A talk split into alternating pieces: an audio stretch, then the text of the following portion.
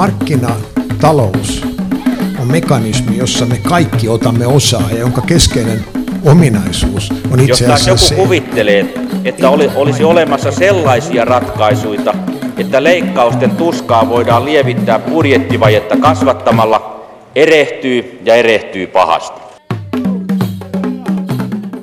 Kesäkuu tulee puoleen välinsä. Hyvää kesäkuista päivää arvon kuuntelijat ja tervetuloa talouden viidakkorumun säästämänä jälleen Mikä maksaa ohjelman seuraan. Ja kesäkuu kun on, se näkyy ja ennen muuta kuuluu tässä ohjelmasarjassa siten, että tämän kuukauden ajan ohjelma on saanut alaotsikokseen Kesäkuun vieras. Tapaamme viisi kiinnostavaa talouteen ja talouselämään liittyvää henkilöä, joiden kanssa puhutaan paitsi taloudesta myös hieman heidän omasta urastaan. Ja tervetuloa kesäkuun vieraksi Suomen Pankin pääjohtaja Erkki Liikanen. Kiitos. Miten kesäaika näkyy Suomen Pankissa vai näkyykö? No ei se oikeastaan näy. Se mä huomasin eilen, kun olin, olin illansuusta töissä, että kun ihmiset niin oli sieltä kuudelta, kuudelta useamman lähtenyt kauniseen kesäiltaan, mutta ihan oli aika päättynyt. Kyllä meillä johtuen tuosta EKP-rytmistä, niin on, on moni, jotka joutuu tuonne kesäkuun kolmannenkin viikon olemaan vielä mukana. Et jos sitä ennen käy lomalla, niin on pieniä pätkiä. No Erkki Liikanen, mitä kuuluu sinun kesääsi? Kyllä tässä nyt on vielä työt, työt päällimmäisenä. Olen lähdössä puhun tor, äh, torstaina Oslossa on Oslon keskuspankin 200-vuotisjuhla. Perjantaina lennän sieltä Venetsiaan. Ensi viikolla on vielä EKPn neuvosto, riskikomitea. Sitten on vielä Baselissa keskuspankkien kokous. Ja sitten vielä Portugalissa pidetään EKPn tänne iso rahapoliittinen konferenssi. Että tässä on tosi tiivis kahden viikon matka. Mutta juhannuskin menee maailmalla, mutta kyllä siellä heinäkuun lopussa siintää ihan mukavaa kesää Saimaalle ja kaksi lasten lastenkin tulee sinne ja oli aloittanut heille kalastuksen opettamisen ja jo viedä sen taas askeli eteenpäin. No onko jotakin sellaisia perusasioita, jotka tekevät sinulle kesän? No kyllä se kuitenkin suurin on se, että menee tuolle Saimaalle ja saareen ja näkee tämän luonnonaikojen muutoksen, että aina nyt viime aikoina on päässyt sinne jo vappuna, jolloin näkee, kun jäät juuri lähtenyt ja linnut on tullut tai tulossa.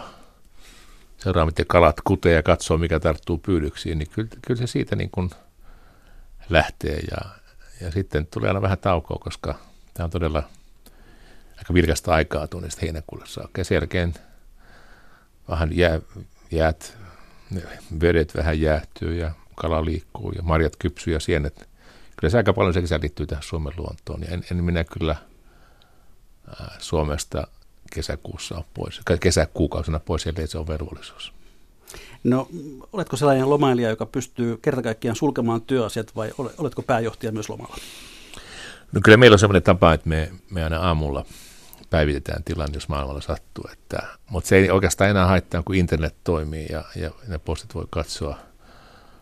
Mutta kyllä se parhaiten se tunnelma tulee sitten, kun otan soutuveneen ja tyrkkään se vähän intin laiturista ja ankkuri maahan ja onkin järveen, niin kyllähän siinä tuota, kun ahvenakaa tarttua, jos varsinkin vähän isompi, niin kyllä se vie ajatukset pois. Että, että, kyllä tässä vähitellen on ehkä etäisyyttä saanut ja tärkeintä on kesällä, että nukkuu hyvin, niin ainakin lepää.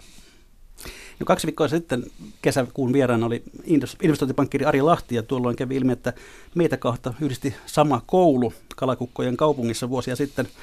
Viikko sitten tavattiin professori Juho Saari ja meillä taas yhteistä on tämä etunimen, me joka 60-luvulla oli aika harvinainen, mutta Erkki Liikanen, osaatkohan arvata, mikä saattaisi yhdistää meitä kahta?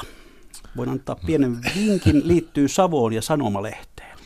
Me olemme varmaan Savosanomien avustajia. Me olemme molemmat kirjoittaneet urheilusta Savon Sanomiin, kyllä, hieman eri vuosikymmenillä, mutta näin.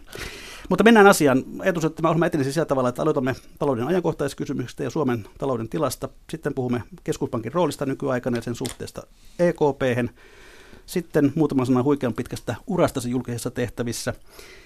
Se alkoi siis viimeistään 21-vuotiaana, kun sinut valittiin Suomen kaikkien aikojen nuorimpana kansanedustajaksi. Ja sitten ennen legendaarisia viikon talousvinkkejä ja viisauksia mahtuu sekaan ehkä jokunen sana vaikkapa juoksun hurmasta. Sopiiko näin? Kyllä sopii. No Suomen Pankki julkaisi viime viikolla talousennusteensa, jonka mukaan bruttokansantuottamme kasvaa tänä vuonna 1,1 prosenttia ja suunnilleen sama tahti jatkuisi myös lähivuosina. Ollaan hyvin hennolla kasvun uralla. Mihin tämä näkemys perustuu? Kyllä se perustuu siihen, että, että ensinnäkin tämä rahapolitiikan tukitaloudelle on, on vahvaa. Meidän korot on hyvin alaset ja, ja rahoitusta on saatavissa. Kotimainen kulutus on vahvistumassa ja jonkin verran myöskin investoinnit käynnistymässä. Et luottamus on palautumassa. Myönteistä on se, että, että pitkä, pitkä taantuma saadaan taakse, päästään kasvu, kasvuuralle. Hauraaksi tämän tekee se, että meidän vienti kuitenkaan ei vielä, vielä näitä parempaa, parempaa kehitystä. Ja sinne pitäisi saada myös vahvuutta, jotta on sitten kestävää. Niin kuinka suuri huolenaihe se on, että tämä nojaa nyt tähän kotimaiseen kysyntään tämä kasvu? No se on huolenaihe sikäli, että, että silloin helposti nojaa myöskin lisää velkaantumiseen. Meillä on semmoisia perheitä ja kotitalouksia, joilla on mahdollisuus ottaa lisää velkaa. Että heillä on, heidän velka-aste on alhainen ja ne investoinnit, mitä tehdään, on, on välttämättömiä. Mutta on myöskin hyvin velkaantuneita kotitalouksia ja, ja, ja jos sellaiset velkaantuu lisää, niin se on tietysti riski heille. Jos kansakunta, kotitaloudet velkaantuu, asunnon hinnat, asunnon hinnat karkaa käsistä, niin se alamäki on, on, on, on synkkä.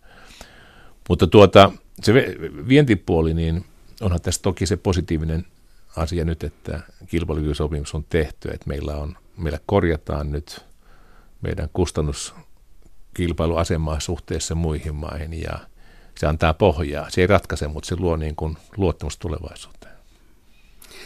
No onko tämä Suomen Pankin ennuste tulkittavasti toisaalta myöskin niin, että tällainen kitukasvun aika jatkuu pitkään? No ehkä ei tämä ennuste, mutta, mutta kyllähän yleinen kuva on sellainen, että, että meidän kasvu jää alemmaksi kuin takavuosina ja siihen on pari-kolme hyvin selvää syytä. Yksi on se, että meidän kasvun suurina äh, vauhdittajana on ollut teollisuuden investoinnit. Meillähän on ollut hyvin korkean tuottavuuden aloja, kuten elektroniikkateollisuus, edelleenkin korkean tuottavuuden ala metsäteollisuus, mutta se on osaltaan, paperiteollisuuden osalta niin kuin supistunut. Vaikka tilalle on muuta tullut, niin se on ollut jonkun verran menetetty. Eli tämä tuottavuus on, tuottavuuden kasvu on hidastumassa ja toisaalta ikääntyminen iskee. Se on hienoa, että ihmiset elää pitempään terveitä vuosia. Ongelma on se, että työvoima supistuu joka vuosi. Kun tehdään vähemmän työtä ja saadaan ikään kuin vähemmän aikaa, niin se vie kasvutrendin alas. Että Suomen Pankki teki sellaisen arvion tässä pari kuukautta sitten, että se voisi olla ehkä prosentin vauhtia – parikymmentä vuotta eteenpäin. Jos näin on, niin se on, se on, se on kyllä vähän meidän historiaan verrattuna ja haastaa hyvinvointivaltion rahoituksen. Niin, mitä sitä seuraa, jos me juutumme siihen prosenttiin? No kyllä se tarkoittaa sitä, että meidän, meidän, me joudutaan miettimään, että missä määrin verotuloja tällaisella kasvulla aikaan saadaan. Mieluummin keskittyisin nyt siihen, että millä sitä voitaisiin saada, siihen voitaisiin lisää vauhtia ja lisää vauhtia voisi saada sillä, että me saadaan rakennemuutoksia aikaa, jotka luo talouteen dynamiikkaa. Me kyetään käyttämään tieto- ja viestitekniikkaa, digitalisaatioita niin, että saadaan tuottavuutta jälleen kasvamaan. Että me voidaan, että me voidaan luoda sellainen talouden ympäristö, että ne voidaan investoida. Että ne voi auttaa pääsemään niin kuin, niin kuin parempaan, mutta tuota, silti niin kyllä ne suuren kasvun ajat on ohi. Meillä oli silloin paitsi suuret investoinnit, suuret ikäluokat. Nämä molemmat toi, toi ison, ison äh, kasvuvauhdin. No aika usein törmää sellaisen ajatukseen, että, että Nokian suuren päivän jälkeen Suomelta on ollut eräänlainen Suomen idea hukassa. Mistä se mahtaa johtua? Se on selvää, että meillä oli 2000-2007 niin kuin valtava kasvuvauhti. Suomihan kasvoi nopeimmin oikeastaan Euroopassa. Ja se kasvoi teollisuuden suuren menestyksen myötä nyt sitten ne edut, mitä meillä silloin oli, on muuttunut ikään kuin haitoiksi. Tieto- ja viestitekniikka, me oltiin sen kärkimaa, nyt me ollaan sopeutuja. Korkeat paperilaadut kulutti, menivät hyvin kaupaksi. Nyt on siirrytty selluloosaan, joka on sinänsä myönteistä. En usko, että kannattaa hakea sellaista ikään kuin yhtä suurta tarinaa, jolla tässä pärjätään, vaan meidän täytyy vaan luoda semmoinen kasvualusta talouteen, että pidetään kiinni, mikä meillä on vahvaa, meillä on hyvä koulutusjärjestelmä, osaavat ihmiset, meillä hallinto kuitenkin toimii, meidän infrastruktuuritkin on varsin hyvässä kunnossa eri puolilla maata, pidetään tästä kiinni, mutta sitten luodaan pohjaa sille, että uudet yritykset voi syntyä ja kasvaa. Ja tämä kilpailukykysopimus siinä auttaa. Täytyy katsoa, että, että meidän ilmapiiri on sellainen, että uskalletaan tänne investoida. Että luottamus siihen, että jos meillä on ongelmia, me ne itse ratkaistaan. Ja tämä on tämän luottamuksen kannalta niin kuin hyvin keskeinen asia. No, Ari Lahti arvioi pari viikkoa sitten tässä ohjelmassa, että tämä kilpailukykysopimuksen merkitys on enemmän psykologinen kuin reaalitaloudellinen. Kuusi minuuttia lisää työaikaa, niin sai hänet lähinnä hymyilemään. Onko tällä oikeasti joku käänteen tekevä merkitys tällä sopimuksella? Ja, Suomessa on vähän semmoinen tunnelma kuin, kuin tuossa Hektorin laulussa, että mikä ei ole mitään. Että tehdään mitä vaan, niin aina palataan. Joka päivä on samanlainen, ei mitään. Jos me lähdetään siitä, mikä meidän ongelma, yksi, yli, yksi ongelma oli se, että me oli menetetty 2007-2008 meidän kustannuskilpailukykyä 10 prosenttia suhteessa euromaihin, jopa 15 suhteessa muihin. Niin tästä 10 prosentista tässä nyt korjataan ainakin neljä. Että kyllä se on askel sekin. Se on tietynlainen sisäinen devalvaatio. Se, että me lisäämme työaikaa nykyisillä palkoilla, tarkoittaa, että pidetään yllä kulutus ja ostovoima, mutta saadaan enemmän aikaa. Kyllä nämä on tärkeitä asioita. Totta kai se on vain yksi askel. Nyt pitäisi päästä eteenpäin ja jos työpaikalla on luottamusta yrityksen johdon työntekijöiden välillä, niin totta kai heidän pitäisi hakea sellaisia ratkaisuja, että töitä tehdään silloin, kun niitä on, pidetään vapaasta silloin, kun työtä ei ole. Eli työaikaa järjestetään joustavammin. Haetaan ratkaisuja, joista molemmat hyötyy. Että, että yritys pärjää ja työpaikat turvataan. Siis enemmän pitää tehdä, mutta kyllä tämä on tärkeä, tärkeä askel. Ja kyllä maailmalla, kun on tavannut ihmisiä, jotka Suomen ongelmia, ongelmat tuntee, niin, niin se, että on yhdessä voitu sopia talouden sopeuttamista tähän ahtaampaan tilanteeseen, niin kyllä sitä pidetään tärkeänä. Kun ongelmat on suuret, kysytään, että kyettekö ne itse ratkaisemaan, niin kyllä tämä siihen suhteen lisää luottamusta. Vaikka tämä ei olekaan mikään lopullinen ratkaisu, ei ole mitään lopullisia ratkaisuja. No vaikka tähän kikyyn nyt päästiin, niin, niin tuntuu, että muutosvastarinta Suomessa on aika voimakas ja sellainen paikka, josta sitä tuntuu aivan erityisesti löytyvän, tuppaa olemaan tuo AY-liike. Onko AY-liikkeellä liikaa valtaa ja käyttääkö se sitä oikein ja vastuullisesti? Tietysti usein voi kritisoida AY-liikettä, mutta nyt kun juuri he on tehneet sopimuksen, jossa, jossa kilpailukyky on parannettu ja itse asiassa on joistakin eduista – määräaikaisesti luovuttu tai sovellettu alaspäin, niin eikö nyt olisi pikemminkin hetki antaa tunnustus? Se, missä pitää päästä parempaan, on työpaikkakohtaisesti, että, koska yritykset on kaikki erilaisia. Toisella tavarat menee kaupaksi, toisella ei. Ihmiset sillä tietää paikan päällä, miten asiat toimii. Niin siinä täytyy sekä työntekijöiden että työnantajien miettiä yhdessä – miten päästäisiin parempaan tulokseen, jotta firma pärjää ja työntekijät ja työ, työpaikat turvataan. Se edellyttää tietysti, että kaikki tietää, missä mennään. Ja tiedetään, että jos, jos jotain sovitaan, siitä pidetään kiinni. Ja tässä on aika hyviä esimerkkejä. Tutustuin yhteen hieman, esimerkiksi tuo Nokian renkaat, jotka teki ratkaisu, joka, joka turvasi yhtäältä työpaikkoja ja, ja toisaalta firma pärjää. Olen kuullut paljon yrityksissä käydessäni myöskin yksittäisiä tapauksia, että on päästy parempaan – kyllä tässä tietysti AY-liikkeen pitää mennä eteenpäin, mutta myöskin tietysti myös työntäjä ja pitää hakea keinoja, jos se luottamuspohja rakennetaan. Jokainen organisaatio voi olla välillä jarru ja välillä voi sitten auttaa muutoksiin ja, ja välillä on ollut jarru, mutta kun juuri nyt on tehty sopimusta, me on ikään kuin tuettu, niin emme nyt rupea sitä arvostelemaan. Se, jos ei mennä yhtään eteenpäin, niin se on sitten virhe. No varsinkin ennen eduskuntavaalia semmoinen hyvin voimakas hokema monen puolueen sulla oli se, että pitää saada vienti vetämään. Miten se oikeasti tehdään se temppu? Sitä ei oikein valtiovalta pysty, pysty tekemään yksin. No meillähän tässä viennin menestyksessä tai menetyksessä oli kaksi ongelmaa. Oli se, että meillä oli tämä suuri rakennemuutos, josta kärsi erityisesti siis elektroniikkateollisuus ja osittain metsäteollisuus ja vähän metalliteollisuuskin. Sen takia, että ne tuotteet, mitä tehtiin, ei mennyt kaupaksi. Kun nuoret ei luo lehtiä, niin ei paperia, tuotteita ei sinne voida tehdä. Nokian kännykkä vaan menetti markkinaansa 2007-2008 jälkeen. Se on yksi ongelma, mutta sen lisäksi on ongelma se, että meidän kilpailukyky heikkeni kaikissa tuotteissa. Mikä tahansa tuote oli, myönnettiin markkinaosuuksia, kun samoja tuotteita muut möi halvemmalla. Niin tämä jälkimmäinen asia, siihen on nyt haettu korjausta niitä uusia tuotteita, uusia innovaatioita, niin niissä pitää ponnistella siis. Niihin tarvitaan tutkimusta, tuotekehitystä, tarvitaan syntyviä yrityksiä, niillä pitää olla kasvualustaa. niillä pitää olla mahdollisuuksia tulla kansainvälisiksi. Ja siinä on tietysti monta asiaa, jotka pitää tehdä.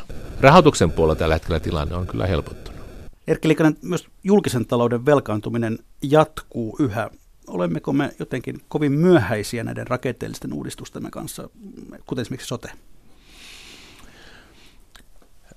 No se, mitä on tehty, jos katsotaan nyt enää ne saavutuksetkin, niin kyllähän meillä eläkeuudistuksesta päästiin sopimukseen ja, ja sehän tarkoittaa, että työaika pitenee, joka mielestäni on oikein. Kun tulee terveitä ylä, elä, elinvuosia lisää, niin sitä pitää osa tehdä enemmän töitä ja osa käyttää myös työn, työntekoon. Sote on kyllä myöhässä. Ää, on selvää, kun meidän, me ollaan laajasti asuttu maa ja kuitenkin samalla harvaan ihmiset pitää tärkeänä, että kaikilla on oikeus sosiaali- ja terveyspalveluihin. Mutta kun väki muuttaa, vanhenee samaan aikaan, niin näiden ylläpitäminen tulee olemaan yhä kalliimpaa.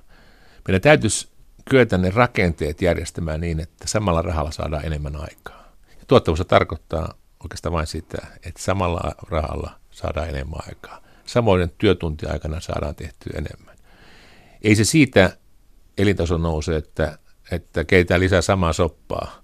Mutta siitä se nousee, kun keksitään järkevämpiä, älykkäämpiä tapaa järjestää nämä palvelut ja työt.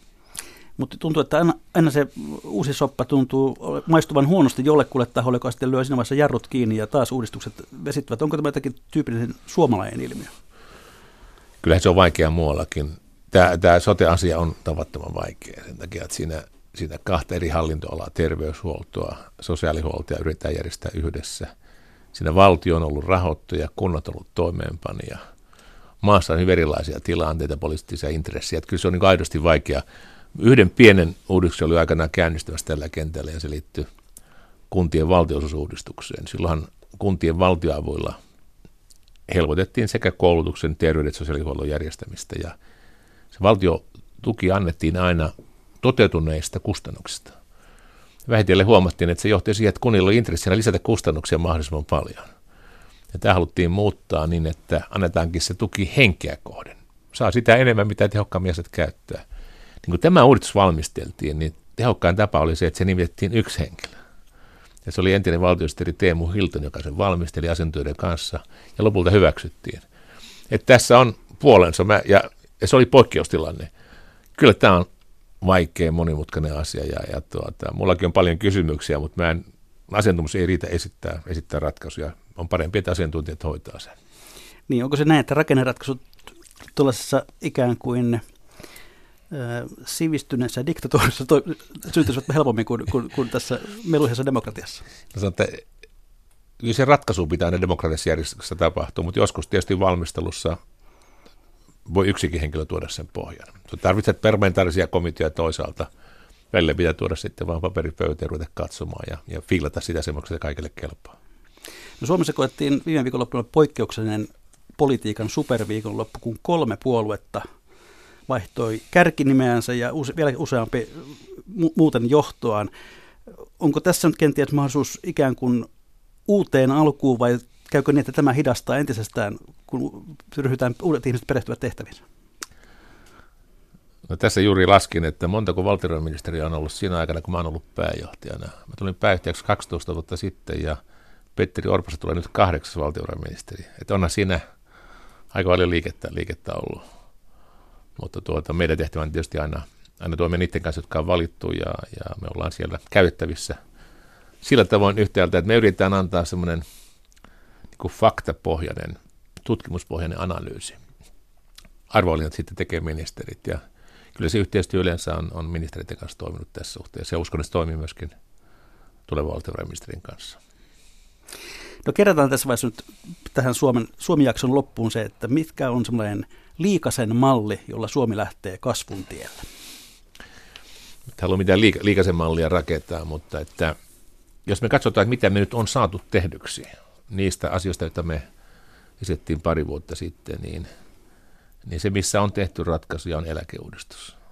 Se täytyy nyt saada voimaan. Toinen, jossa me esitettiin, että meidän pitää saada tämä 2007-2008 tapahtuneet niin kuin kustannusten ryöstäytyminen korjattua. Siinä ensin jäädytettiin kustannuskehitys ja nyt kyetään tekemään korjaus alaspäin. Ne on, niin kuin, ne on niin kuin hyvässä, hyvässä jamassa. tai sanotaan ne mennyt hyvään suuntaan. Mutta meidän täytyy tässä nyt jatkaa ja tällä kustannuskilpailupuolella niin todellakin mielikuvituksella, luottamuksella yrityksissä pitäisi päästä parempaan. Ja mä uskon, että siellä voidaan, ja olin nähnyt esimerkkiä, että hyvällä tahdolla ja, ja osaamisella kyetään tekemään ratkaisuja, palantaa meidän iskukykyä edelleenkin. Sitten meidän pitää tietysti tällä rakenneuudistuspuolella edetä. Kyllä tämä sosiaali- ja terveysalan uudistus on niin suuri ja niin tärkeä, että, että se, se oli sitten mahdollista saatava satamaa. Pitää mielessä kuitenkin se kova ydin, että me halutaan turvata hyvinvointivaltio, mutta meidän pitää saada samalla rahalla enemmän aikaan. Jos malli tulee sellaiseksi, että kustannukset nousee ja saadaan vähemmän aikaa, niin se on varmaan kenenkään, kenenkään tärkeää. Se on minusta kaik, kaik, kaikkein suurin. Julkisen talouden puolella mä pelkään, että meillä tulee niin kuin vaikeita, vaikeita ratkaisuja eteen jatkuvasti ja, ja täytyy niin kuin toivoa, että, että ne tehdään niin, että ihmiset kokee, että ne on tehty oikein. Et sopeutustakin on helpompi hyväksi, jos katsotaan, että se koskee, koskee kaikkia. Ja se oikeudenmukaisuuden asteen niin kuin, se valinta, niin se on sitten niille, jotka on eduskunnassa saanut sen mandaatin, ja, ja se ei kuulu meille niin kuin virkamiehille, jotka on nimitetty tehtävään kapealla mandaatilla määräajaksi. Hyvät kuuntelijat, kuuntelette ohjelmaa Mikä maksaa, jossa kesäkuun vieraana on Suomen Pankin pääjohtajana 12 vuotta toiminut Erkki Liikanen. Puhutaan sitten hieman Suomen Pankin roolista. Rahapoliittinen valta siirtyi silloin euron siirryttäessä Suomen Pankilta Euroopan keskuspankille ja Irvirovat ovat jossakin vaiheessa sen jälkeen nimittäneet Suomen Pankkia EKPn haara- tai sivukonttoriksi. Onko tämä nimitys oikea? Jotka näin puhuu, niin ne sotkee haarakonttorin ja omistajan keskenään, ja se virhe on aika suuri. Mehän ollaan siis EKPn omistajia, ja, ja Suomenkin pääjohtaja on EKPn neuvoston täysivaltainen jäsen, samoilla oikeuksilla kuin muutkin. Sen lisäksi meidän virkamiehet osallistuu laajasti monilla tasoilla asioiden valmisteluun. Ei me olla siellä renki. Me ollaan samanlainen isäntä kuin muutkin. Totta kai – pienestä keskuspankista yleensä niin puhutaan vähän lyhyemmin, mutta meillä on aina mikrofoni ja jos meillä on aitoa sanottavaa, jos meillä on kykyä hakea ratkaisuja vaikeisiin kysymyksiin, niin kyllä meillä on myöskin muiden korvaa. Palataan EKP hetken kuluttua, mutta aloitetaan tästä Suomen Pankin roolista. Jos nyt tuolla Mikkelin todella joku satunnainen mansikamaista ja pysäyttää pääjohtajia ja kysyy, että miten työ siellä Suomen Pankissa nykyään oikein tietää, niin mitäpä vastaat? Riippuu minä päivänä hän kysyy sitä, että kyllä mun rytmi käytännössä menee niin, että joka toisen viikon olen EKP-tehtävissä. Tämä EKP-neuvosto kokoontuu joka toinen viikko, keskiviikko ja torstai. Olen lisäksi EKPn tarkastuskomitean puheenjohtaja, joka, joka katsoo, miten meidän tehokkaasti järjestelmä toimii ja miten meidän riskejä hallitaan. Ja tähän kaikkeen valmistautuminen ja, ja, ja sitten raportointi vie yhden viikon. Joka toisen viikon on Suomessa ja täällä meidän tehtävä on yrittää yrittää tuoda oma panos Suomen talouden ongelmiin ratkaisuihin. Kaikilla ihmisillä on oikeus omaan mielipiteeseen, mutta kaikilla ei oikeutta omiin faktoihin. Ja siksi me yritetään tätä analyysiä faktapohjaa tuoda päättäjien tietoon. Ja on paljon tässä tehtykin. Ja mä yritän itse, kun olen ollut politiikassa aikana kauan sitten toki, niin kuitenkin pitää huolen siitä, että me ei meillä sille kentälle, jossa arvoja pannaan järjestykseen, koska se ei ole meidän tehtävä. Sen lisäksi, niin kuin tällä viikollakin, me on tehty pari isoa juttuja. Meillä on pidetty konferenssi Helsingissä, jossa pohditaan käteisen tulevaisuutta. Mitä tapahtuu, kun ihmiset menee yhä enemmän lähimaksujen piiriin, hoitaa asiat kortilla, miten käteisen käy. Ja on tavattoman suuria kysymyksiä. Yritetään katsoa niin kuin aina vähän eteenpäin tulevaisuuteen. Toinen suuri kysymys on sitten se, että miten digitalisaatio muuttaa koko pankkijärjestelmää. Me aika paljon, paitsi me hoidetaan näitä kotimaan asioita, niin yritetään hakea ratkaisuja – tulevaisuuteen olla vähän, vähän edellä ja käyttää siinä tutkimusta, analyysiä ja luovaa voimaa. No katoako käteinen? Mä uskon, että, että käteinen jää tämmöiseksi viralliseksi vaihtoehdoksi, joku tietty oikeus, oikeusperusta, ja, ja että niin kauan kuin on ihmisiä, jotka haluaa käteisellä hoitaa rahan asiansa, se oikeus heille pitää turvata. Se on ihan selvä. Varsinkin vanhempia ihmisiä – sellaisia, jotka ei halua niin kuin jättää mitään jälkeä, mitä ne on ostanut. Se oikeus pitää olla. Mutta yhtä selvää on se, että kyllä, kyllä rahan käyttö kaupankäynnissä vähenee. Mä tein tuolla torilla yhden, yhden testin tässä vähän aikaa sitten ja kahdeksalta kauppialta kysyi, että kumman otat mieluummin, käteisen vaan kortilla lähimaksun. Kaikkien vastaus oli lähe. Sama, molemmat kelpaavat, lähimaksu on parempi. Se raha tulee suoraan tilille, eikä tarvitse pitää käteiskassaa. Kyllähän tämä kertoo, että jos, jos torilla aletaan ottaa mieluummin tuota lähimaksurahaa kortilla tai taksit ottaa sen mieluummin, niin kyllähän me eletään sitten semmoista muutoksen aikaa, jossa, jossa sähköinen maksu, maksujärjestelmä ottaa asteittain yli. Mutta niin kuin sanoin, niin kauan kuin on ihmiset, jotka haluaa käyttää käteistä ensisijaisena maksuvaihtoehtona, se pitää rinnalla aina olla. Se on yleispalvelu ja se on yhteiskunnan tasavertaisuuden e- edellytys. Käteisen katoaminen tai väheneminen toisaalta varmasti myös vähentää harmaata taloutta tai mahdollisuutta siihen.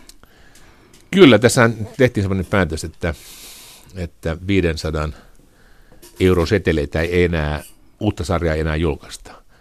Ja yksi syy oli se, että sitä käytettiin aika paljon harmaassa taloudessa ja, ja jopa rikolliseen toimintaan. Mutta kaikki setelit säyttää niitä arvonsa ja tilalle tulevaisuudessa saa 200 ja 100 harvoin, mutta 200 nähnyt, mutta 200 ja 100 ja 50 ja 20. No mennään takaisin tuonne Suomen Pankkiin. Kerrotaan, että kun aloitit ensimmäisen kautesi pääjohtajana, niin sinua hieman kummastutti osan pankin vähän sanotaanko tämmöinen väljähkö käsitys työajasta muun muassa. Joudut hieman muuttamaan työkulttuuria. Pitääkö tämä paikkansa? En mä nyt tuota liiottelisi, mutta tietysti aina kun tulee ulkoa, oli 14 vuotta ollut pois Suomesta ja, ja, ja se tilanne, kuusi tulee, niin silloin pitää niin kun tehdä ne muutokset, mitkä on siellä ehkä kuplinut ja elänyt niin, niin kuin aika pian alkuun. Niin kyllä me tehtiin sitten paljon muutoksia. Kyllä siellä on paljon sitoutuvaa väkeä, mutta ehkä, vielä sijoitunutta väkeä, mutta ongelma oli ehkä meidän raskas organisaatio, että meillä oli 16 osastoa ja, ja, ja struk- hallintoa paljon, niin me on tämä tiivistetty kuuteen osastoon ja yritetty tiivistää yhteisiä päämääriä ja vähentää sellaista siilotornien muodostumista, että tehdään eri alojen asiantuntijat työskentelyä vähän enemmän yhdessä. Koskee sitten käteisen käyttää tai rahoitusvakautta tai rahapolitiikkaa missä tahansa. No tuo Suomen Pankki on ollut koulu aika monelle suomalaiselle merkittävälle ekonomistille. Mikä sitä tekee niin erinomaisen oppimisympäristön? Erittäin moni sanoo, että se oli se paikka, missä lopullisesti ymmärsi, miten kansantalous toimii. No kyllä se, siinä on ensinnäkin pitkä perinne, että kyllähän vuosikymmeniä sitten jo niin Suomen Pankin taloustieteellinen tutkimus oli avainasemassa. Se oli oikeastaan koko niin makrotaloustieteen koti. Kun mä itse olin nuori kansantaloustieteen opiskelija, tein, tein gradua 70-luvulla, niin siellähän se kaikki ydin oli. Siellä edelleenkin on hyvä mallityö. Te, ma, taloustieteen mallityö on ikään kuin semmoinen karikatyyri taloudesta, jossa voidaan tarkastella ajassa erilaisten toimenpiteiden vaikutukset ja muutokset. Niin tässä mallityössä ollaan varmaan pidemmällä. Siellä ehkä tutkimustyö ja analyysityö on kaikkein lähempänä. Ja, tuota, ja sen takia sinne kyllä, kyllä sinne ekonomistit haluaa elämänsä jonkin vaiheen ainakin olla. Jotkut lähtee muualle, toiset palaa, mutta kyllä me on kyetty olemaan houkutteleva työpaikka hyville taloustieteilijöille. Ja halutaan, että niitä on eri-ikäisiä. On tärkeää, että meillä on nuoria ja kokeneita yhtä aikaa. Mä olin kerran tuolla Raumalla yhteisessä tehtaassa käymässä ja katselin, siellä oli aina työpareja, se oli sellainen nuori kaveri, joka oli vähän niin kuin ammattikoulussa tullut, ja toinen semmoinen 60 mun, mun ikäinen, ja mä, miten tämä kaikkialla on näin? Ja totesi, että kyllä tämä mestari kisälli on vaan vanha hyvä periaate, että se, se uusi kaveri osaa tekniikkaa ja teoriaa ja digitaali, digitalisaatioympäristöä. Toisella on kuitenkin se hiljainen tieto siitä, että kun ongelma tulee eteen, niin maailma ei kaadu. Miten niitä on ennen ratkaistu. Ja me mekin tarvitaan pankista tämmöistä paria. paria. Tarvitaan tämä hiljainen tieto, jota jopa viisaudeksi kutsutaan, ja sitten se uusi osaaminen. No sanoit tuossa, että noin puolet ajastasi vie EKP, EKP-neuvoston jäsenenä toimiminen. Avaa nyt vähän meille taviksille, että miten tämä EKP-neuvosto toimii. EKP-neuvostohan toimii niin, että muodollisesti me asetutaan kokouksiin. Keskiviikkona matkustetaan tuonne Frankfurtiin. Jos meillä on esimerkiksi rahapolitiikkokokous, niin alle pidetään seminaari, jossa esitetään talouden tilanneanalyysi hyvin tarkkaan, miten uskotaan ennusteen talouden kehittyvään. Sitten arvioidaan sitä meidän, meidän tuota, ennusteisiin, aikaisempiin ennusteisiin nähden. Toisena päivänä sitten ryhdytään miettimään tai ratkaisemaan sitä, miten rahapolitiikkaa harjoitetaan. Tärkeää on ensin katsoa, mikä meidän suhde siihen EKP-analyysiin on, mitä pitäisi tehdä ja miten se pitäisi viestittää. Tämä päätöksenteo ja viestinnän yhteys on hyvin läheinen. Kun mä menen sinne keskiviikkoaamuna, niin sitä edeltää päivän pari valmistelu Suomessa kokouksissa. Edeltävänä perjantaina Suomen Pankin omat ekonomistit on tehnyt mulle omat ehdotukset. Itse kanssa työskentelen viikonlopun. Ja mulla on heidän näkemys, jota me käydään ja testataan läpi. Sitten kun meidän Frankfurti on sitten tämä, tämä niin kuin EKP-näkemys.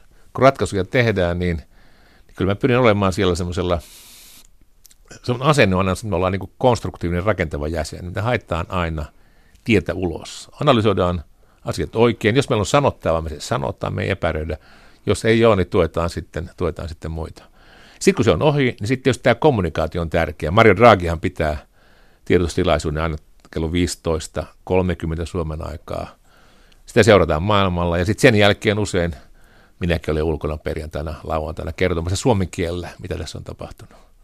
Mutta sehän on hyvin keskittynyt se mitä EKP-neuvostoon tulee. Ja tuota, mä oon ollut sillä todella, nyt taitaa olla pitkäaikaisen jäseniä, että tässä on niin tämän kriisin aikana monta vaihetta nähty, nähty. Mutta se, se, mikä on se johtopäätös tästä on kuitenkin se, että menee aina kokouksen niin, että valmis hakemaan ratkaisua. Kun olet pitkäaikaisen jäsen, niin tarkoittaako se sitä, että Suomen ääni on ehkä hieman painavampi kuin maan koko? No mä oon sitä kyllä, kyllä jäävi sanomaan.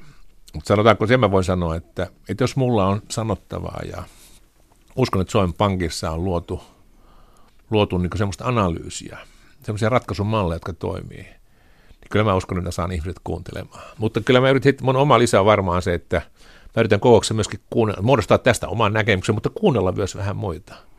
Ja katsoa, että mistä voisi syntyä se yhteinen näkemys, millä päästään ulos jossa muut, muutkin voisivat olla takana. Ja miten siitä sitten viestittää. Että kyllä tämä, että miten rakennetaan se yhteinen kanta ja miten siitä viestitään maailmalle, niin kyllä mä aika paljon sitten niin kuin siinä vaiheessa keskityn siihen, kun se oma näkemys on ensin muodostettu, mutta siellä ei koskaan yksi määrää. Me, ollaan niin kuin, me tehdään työtä yhdessä. Ja, ja jos siinä voisi olla sellainen keskenttämies, joka vie kuitenkin aina eteenpäin, niin ehkä se olisi paikka, mitä haluaisin, haluaisin ää, pelata. No EKP otti, oliko se viime vuonna käyttöön negatiivisen talletuskoron, joka on aika poikkeuksellinen menettely. Mitä sillä tavoitellaan? Pitää muistaa, että meidän inflaatio on myös erittäin, erittäin alhainen. Me ollaan tuolla nollan tuntumassa. Että jos katsotaan Suomen historiaa taaksepäin, niin, niin tiedetään aika, jolloin talletustojen reaalikorko on paljon nykyistä alempi. Se, mikä tässä tavoitteena on sekä tällä negatiivisella talletuskorolla – että sillä, että me on lykätty odotuksia seuraavasta koronkorotuksesta, että me osetaan paljon arvopereitä, on se, että koko korkokäyrää lasketaan alaspäin. Se tarkoittaa, että sekä lyhyet, keskipitkät että pitkät korot painuvat alaspäin. Ja näillä pyritään tekemään investoinnit houkuttelevammaksi, pyritään myös ihmisiä kannustamaan sellaiseen toimintaan, joka lisää talouden aktiviteettia. Ja onhan tässä toki työ on vielä kesken, mutta tuota, onhan tässä toki tapahtunutkin. Meidän tavoite, toki, ensisijainen tavoite on se, että me saadaan inflaatio lähelle, mutta alle kahden prosentin. Nyt me ollaan sen alla. Miksi sille tasolle on se, että kahden prosentin inflaatio on kuin öljyä talouden rattaissa. Jos ihmiset tietää, että se on tässä pitkällä aikavälillä aina, ne tekee järkeviä päätöksiä eikä mieti inflaatiolukua.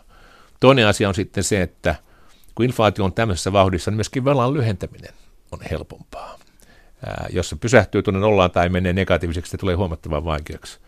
Kolmas on sitten se, että talouden joustavuuttakin voidaan, se tukee talouden joustavuutta, kun jos inflaatio menee nollaan, niin ei palkat helposti jousta alaspäin, niin kuin tiedetään. Jos on todella kahden prosentin taso inflaatio, niin silloin tämä joustoelementti kulkee molempiin suuntiin, joka tarkoittaa, että kaikissa olosuhteissa voidaan turvata paremmin työpaikat. Mähän erityisesti pelkään sitä, että jos me ollaan kovin jäykkiä, niin kun vaikeuksia tulee, niin vaan pannaan väkeä ulos. Olisi parempi, että muuten talous joustaisi, että voitaisiin turvata työpaikkoja mahdollisimman monelle. No voiko tuo johtaa siihen jossakin vaiheessa, tuota, että jopa tavalliset talletuspankit alkavat periä negatiivista korkoa ihmiset, jotka, jotka pitävät rahojaan siellä? Sitä ei ole tapahtunut, ja tuota, vaan kyllä tämä on toiminut niin, että, että pankit on saaneet muita tuloja. Osa pitää muistaa, että pankit saa rahoittaa lainoistaan osan talletuksilla – osa lainoista rahoitetaan markkinoilla, niin tämän markkinarahoituksen korot on myöskin laskeneet. Sen lisäksi yhä useammat pankit myöskin harjoittavat tämmöistä varallisuuden hoitoa, johon ihmiset sijoittavat erilaisiin rahastoihin, niin on saanut myöskin tuloja siitä. Että kyllä, kyllä pankit on tähän voineet kohtalaisen hyvin sopeutua. Mutta toki, toki tämä on poikkeuksellista ja meidän pitää tarkkana olla sen kanssa. Niin nykyinen kansanedustaja ja entinen Vatin ylijohtaja Juhana Vartiainen varoitteli hiljan lehtikirjoituksessa, että nollakorkojen ja alhaisen inflaation jatkuminen luovat vaarallisen maailman, jossa superkevyt rahapolitiikka ruokkii kestämätöntä velkaantumista ja jossa varallisuusarvoihin voi paisua salakavalia kuplia. Miten kommentoit tätä? No, tämä on hyvin yle, yleinen, yleinen keskusteluaihe sen takia, että jos korot on alhaiset pitkä ja talous alkaa elpyä, niin silloin ihmiset voi ottaa velkaa, velkaa liikaa. Asuntojen hinnat, kiinteistöhinnat voi nousta. Ja juuri tätä ongelmaa varten, tätä riskiä varten, tämä kriisin jälkeen on luotu ihan erillisiä välineitä. Puhutaan niin sanottu makrovakausvälineistä, joka tarkoittaa sitä, että, että me voidaan yhtäältä vaatia pankkeilta lisää pääomaa, kun ne antaa luottoa. Tämä on hyvin tärkeää, että, että luotonanto tulee kalliimmaksi. Nyt finanssivalvonta ilmoitti tällä viikolla, että ne tulee edellyttämään korkeampia riskipainoja asuntolainoille. Että jos asuntolainoja annetaan, niin se vaatii sitten enemmän pankin pääomia. Tämä on toinen puoli.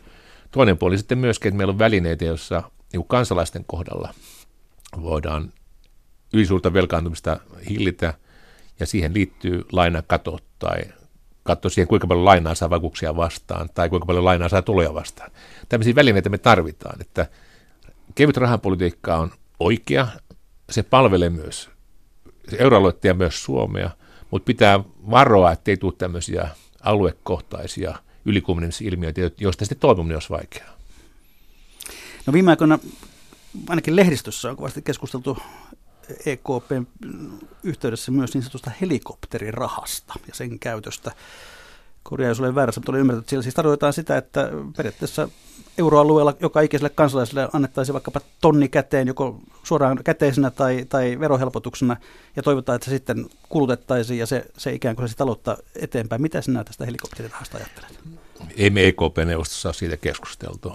Se on sinänsä vanha, vanha aihe, jonka muuten Milton Friedman toi aikanaan keskusteluun. Milton Friedman on suuri taloustieteilijä, nobelisti, usein sanotaan, libertaarisen ajattelutavan suuri oppis. Hän toi tämän keskusteluun ja musta on ihan sallittua, että teoreetikot ja, ja, ja ihmiset sitä keskustelevat, mutta se ei ollut meidän, meidän esityslistalla. Pitää muistaa se, että keskuspankin tehtävä on turvata hintavakaassa taloudessa. Jos tuloa, tulosta syntyy, niin se on niin kuin sitten ylijäämä. Ja se me luotetaan valtiolle. Ja valtio päättää demokraattisessa järjestyksessä, hallitus ja eduskunta, miten se käytetään. Et meitä tämä tulojakoaspektia hoidetaan, se annetaan sitten siihen valittujen ihmisten hoidettavaksi. Annetaan koko könttä valtiolle ja he saa päättää. Eli jos tuosta oikein luen, niin sinä arvelet, että helikopteriraha on ja pysyy teoriassa. Siitä saa, saa kaikki keskustella, mutta keskuspankki ei ole keskustellut, keskuspankin neuvosto. No EKP tärkeä tehtävä on ollut myöskin kehittää pankkien valvontaa. Ja tietysti tämän viimeisen finanssikriisin jälkeen vai erityisesti, millä tolalla se nyt sinun mielestäsi on Erkki Toki siinä on menty eteenpäin. EKPn yhteyteen rakennettiin rinnalle, mutta itsenäiseksi valvontaelin, jossa muuten yksi keskeinen johtaja on suomalainen Jukka Vesala. Ja he ensin tekivät läpivalaisun pankkien, pankkien tilasta. Jukka Vesala johti sitä, jotta me tiedetään, mikä on pankkien kunto, minkä verran niillä on pääomia, minkä verran on hoitamattomia lainoja ja niin edelleen. Se suoritettiin, sen jälkeen pankit velvoitettiin pääomittamaan itsensä hyväksyttävään kontoon, se on myös tapahtunut.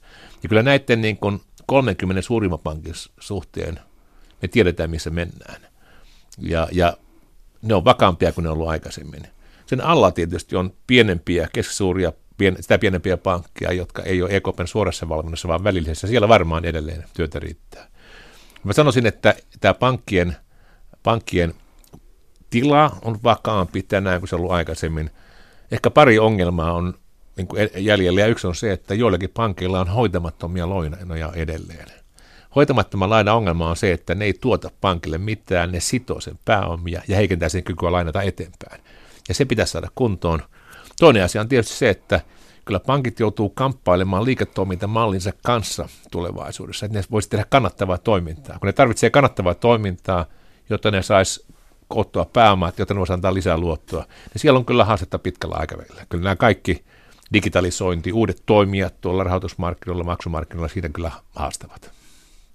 No Timo Tyrväinen, Aktiapankin pitkäaikainen ekonomisti, joka näinä päivinä aloittaa eläkepäivänsä terveisiä vaan, jos kuuntelee tätä.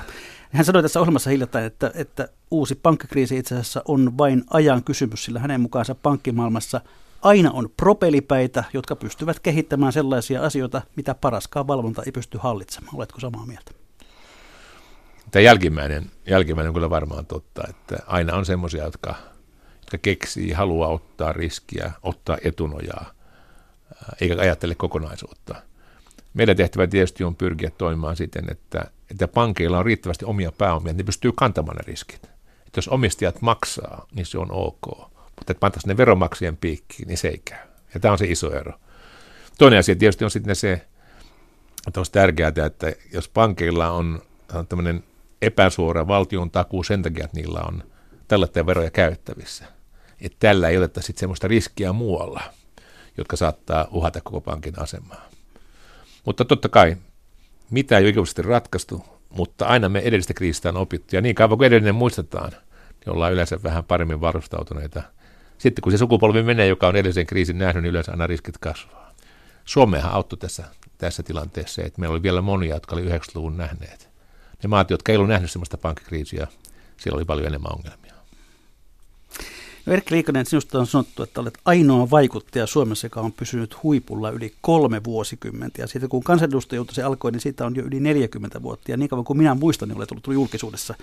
Mikä on salaisuutesi? Ei, mulla mitään salaisuutta ole. Se ehkä, se ehkä, mistä mä oon ollut hyvin iloinen ja musta on ollut varmaan sattumia onnea, on se, että mä voin vaihtaa elämän uraa tässä matkalla että tulin politiikkaan niin kovin, kovin nuorena, 21-vuotiaana. Moni sanoi silloin, että liiankin, liiankin nuorena. Se oli valtava kokemus. Suuret ikäluokat oli läsnä kaikkialla. Sitten eli 40 sitten sattumien kautta ja oman pyrkimyksen kautta pääsi ulkomaille. Sanoin Brysselissä 14 vuotta ensin suurlähettiläänä ja, ja komissaarina. Se oli niin toinen ura. Sitten sen jälkeen pyydettiin hakemaan ja tein sen kyllä ihan halukkaasti Suomen Pankki, joka on niin kolmas ura. Että, että kun tässä on voinut tehdä erilaisia asioita, niin se on tietysti varmaan myöskin pitänyt jännettä yllä, koska on ollut toisaalta pakko oppia uutta ja voinut oppia uutta. Ja, ja olla aika tarkka sille, että aina joku tietää enemmän kuin itse, että siksi voi tuota, aina voi oppia toisilta. No kuinka tarkka urasuunnitelma sinulla oli silloin 21-vuotiaana? Ei, ei mitään. Se, ainoastaan se mulla oli kyllä, että, että politiikassa pitää olla aikansa, mutta että pitää olla aika lähteä taas muihin tehtäviin ja, ja, ja sain sen sitten itse valita. Mulla se oli, mä tiedän, että monet aina, silloin kun tulee ongelmia, niin viittaa perheeseen, mutta kyllä mulla se oli ennen sitäkin, että, että mä halusin olla semmoisen vaiheen elämässä politiikasta pois, jossa lapset vielä kasvo, kasvo kotona ja melkein onnistuin. Toinen tyttö ehti lähteä, mutta toinen oli vielä kotona. Niin, puolueesi on ollut SDP. Mitä sanot, minkä sortin sosialisti olet nykyään? Jätetäänkö tämä, tämä tota yksityisasiaksi, mutta ehkä, mä, ehkä sen verran voin sanoa, että mä tähän niin päiväpolitiikkaan puutu, mutta mitä tulee arvoihin, niin kyllä ne aika aikaisin ja, ja nuorena ne, ne muodostuu. Ja, ja kun, kun tämän päivän keskustelua on seurannut, niin kyllä mulle se, että ihmisillä on, ihmisten lähtökohtaeroja tasoitetaan ollut suuri asia niin kuin nuoruudesta saakka, ja se ei ole muuttunut miksikään. Että, että se on tavattoman tärkeää, että kaikki voisi ponnistella mahdollisimman yhtäläistä lähtökohdista käsin. Se ei koskaan täysin toteudu, koska hyvätuloisten ihmisten, hyvin kouluttujen ihmisten lapsilla on aina etunsa, mutta yhteiskunnan palvelu tai eroa pitää tasoittaa. Toinen suuri asia mulla on ollut aina ne kansainvälinen yhteistyö ja solidaarisuus, että meidän pitää kantaa huolta toistamme kotona ja kotimaassa – mutta myöskin se menee yli ja se on kansainvälinen. Ja, ja olen ilokseni saanut olla kuusi vuotta nyt myöhemmin myöskin Suomen Ponastiritin puheenjohtaja näissä tehtävissä. Että ne arvot kyllä, kyllä jää, on jääneet, eikä ne ole muuttunut miksikään. Päivän politiikka on sitä asiaa, että mä en halua siihen, siihen kommentoida. No millaiset asiat ja kokemukset tai ketkä henkilöt ovat eniten vaikuttaneet siitä, miten ajattelet taloudesta?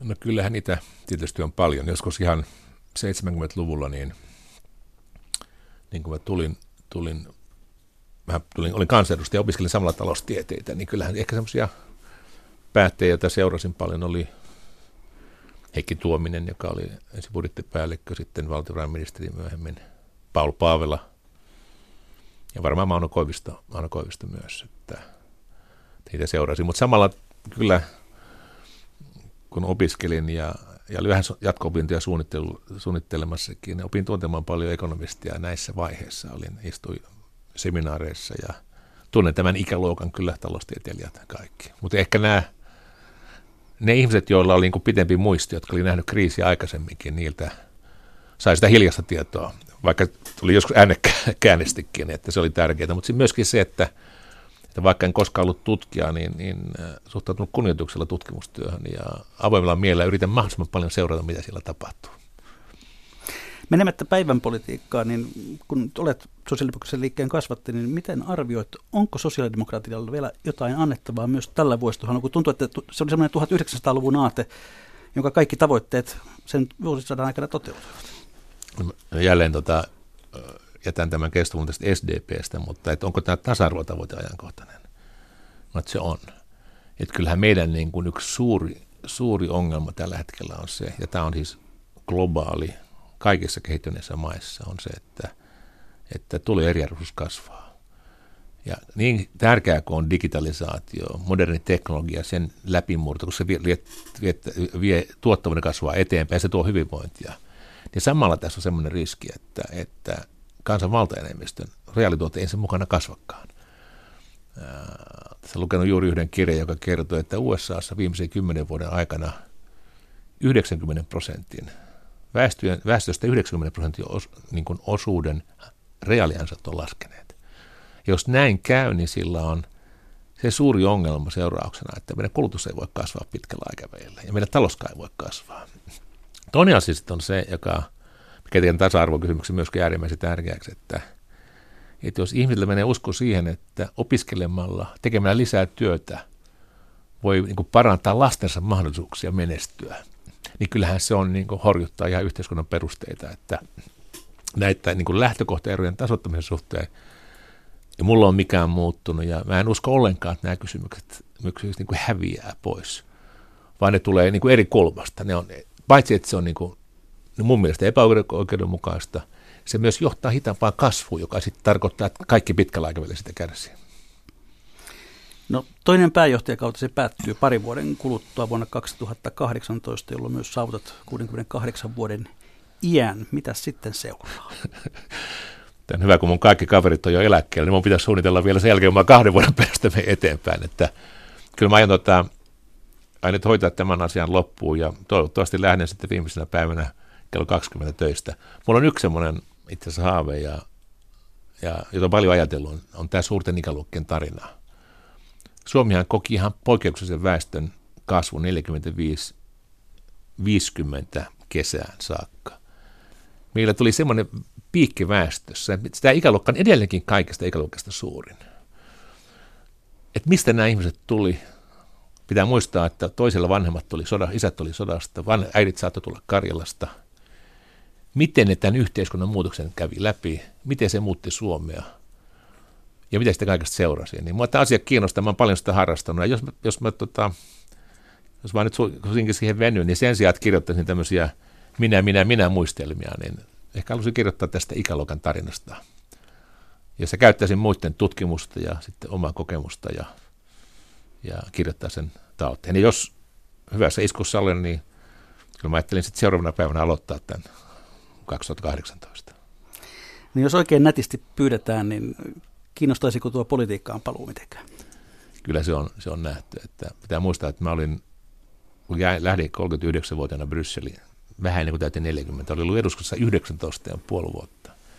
Viisi kautta, että kyllä se on erittäin pitkä kausi. Mulla on suuri kunnioitus ja arvostus kansanedustajan työtä kohtaan, mutta että mä oon sen osuuteni tehnyt ja, ja jos mä siihen mennessä on ollut työelämässä – kansanedustajan työn alun, jälkeen 46,5 vuotta, niin kyllä siinä jonkun verran on. Pitäisi ehkä vähän siirtyä myöskin, ottaa askel sivuja ehkä rivistä taaksepäin välillä. Ja en kuitenkaan jää viisastelemaan niille, jotka jää, jää töihin, vaan tukea annan, jos se kelpaa. Ja yritän sitten vähän ehkä koota sitä kokemusta, ehkä paperillekin, mitä on, mitä on nähnyt. Mutta onhan se Mäntyniemenkin ovi auki samana vuonna se on jo aikaisemmin, niin kyllä se on niin kuin toisten, toisten hommia.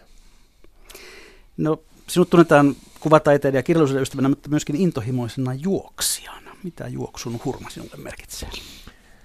Itse asiassa mä olen tässä asiassa oppinut muutama vuosi sitten paljon, koska kävin tuossa kuntotestissä tuolla Pajulahdessa ja Lasse Mikkelson, joka on tunnettu, oli ennen tunnettu valmentaja juoksija, sanoi, että oletko ajatellut, että jos juoksusiasta vähän kävelisit enemmän ja, ja mä olin, että tosissaan, että kävelisit.